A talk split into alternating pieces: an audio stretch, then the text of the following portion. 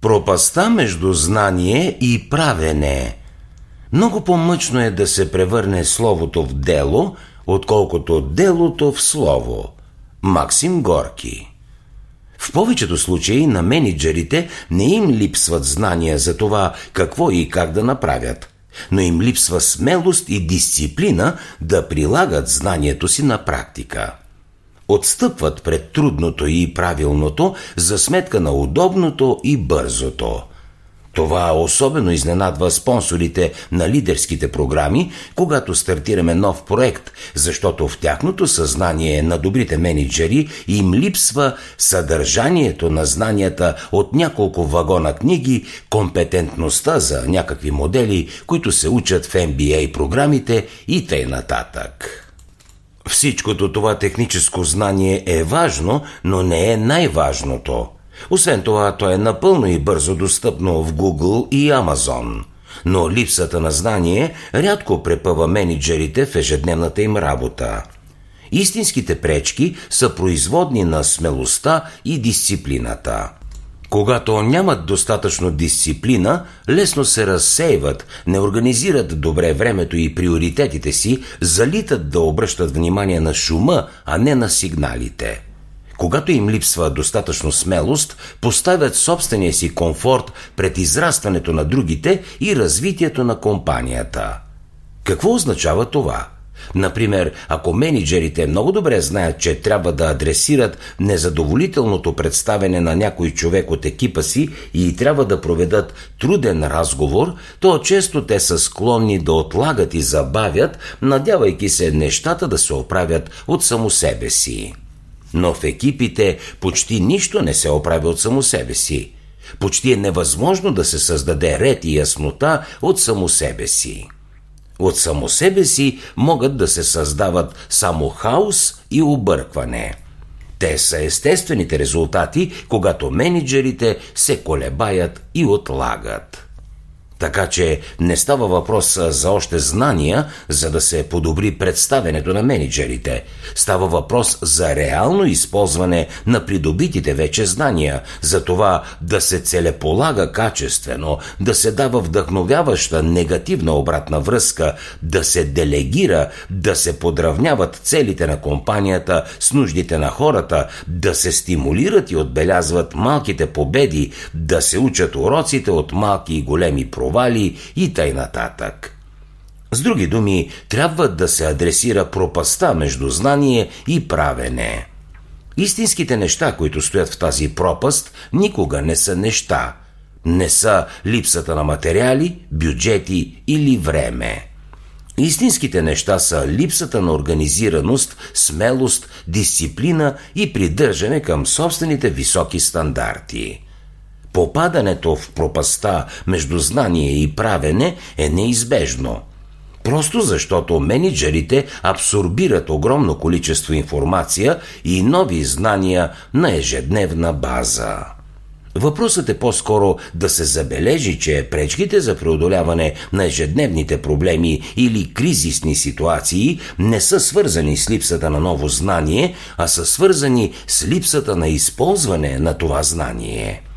Например, ако искате да постигнете равномерно разпределение на работата в екипа, много добре знаете, че следва да насочите новите задачи към тези хора, които са по-малко натоварени към момента.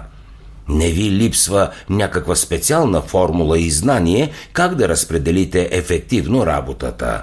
Но въпреки това, вместо да разпределите новите задачи на по-свободните хора, избирате да ги дадете на тези, които вече са и без това много заети.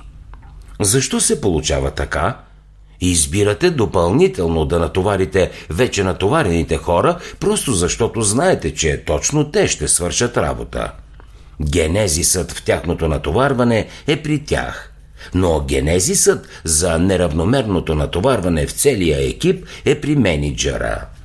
Тези хора бързо се съгласяват и бързо свършват новата работа. Не водят дебати за това, че не са обучени, че не е планирано новото натоварване, че някой друг е с по-малко работа и тъй нататък. Особено при по-младите менеджери има тенденция за търсене на тотално нови решения за не толкова нови проблеми. Понякога просто трябва да се прилагат добре работещите и тествани от времето решения, а не непрекъснато да се доучава нещо ново. Желанието за непрекъснато учене може да се бърка с желание за непрекъснато отлагане на действията. Ученето е много по-комфортно от истинската работа и събирането на обратна връзка от реалността. Но реалността е най-добрият източник на учене, а не учебната зала. Съществува и друго проявление на тази пропаст между знание и правене – често се случва менеджери да се оплакват от това, че едни и същи хора от екипите ги питат за едни и същи неща. Например, как да отговорят на обичайно запитване от клиент, как да си оправят нещо на компютъра и тай нататък. Фрустрацията се получава от това, че се хаби менеджерско време за въпроси, чието отговори са ясни на хората, но те по навик или просто за да не поемат пълна отговорност, предпочитат за пореден път да попитат и за пореден път да получат същия отговор. Проблемът тук не е в питащите хора. Проблемът е в отговарящите менеджери – от отговарящи те също трябва да станат питащи. А как според теб ще стане, като нищо не се е променило от последния път? Ако беше на мое място, какво би си отговорил? Как може да разбереш най-лесно самостоятелно? И тъй нататък. Екипите винаги са отражение на своите менеджери. Тогава, когато има хора, които не мислят самостоятелно и не поемат отговорност за действията си, менеджерите просто са развили толерантност към непоемането на отговорност, прехвърлянето на топката и чакането някой друг да каже. Тогава, когато менеджерите не изискват поемането на отговорност, те създават вредни навици у хората си и им отварят вратата към заучената безпомощност. Така менеджерите превръщат хората си в едни ходещи почтенски кутии, които събират проблеми от цялата фирма и ги носят за решаване при менеджера си. Работата на менеджера не е да решава проблемите на екипа си, а да повишава капацитета на хората сами да решават проблемите си, каквито и да са те. За да помогнете на хората да се подобрят и да решават проблемите си, първо вие трябва да се подобрите в това да провокирате мисленето им и нагласата за справяне с предизвикателствата. Истинската ви работа с хората винаги започва с истинската работа върху себе си.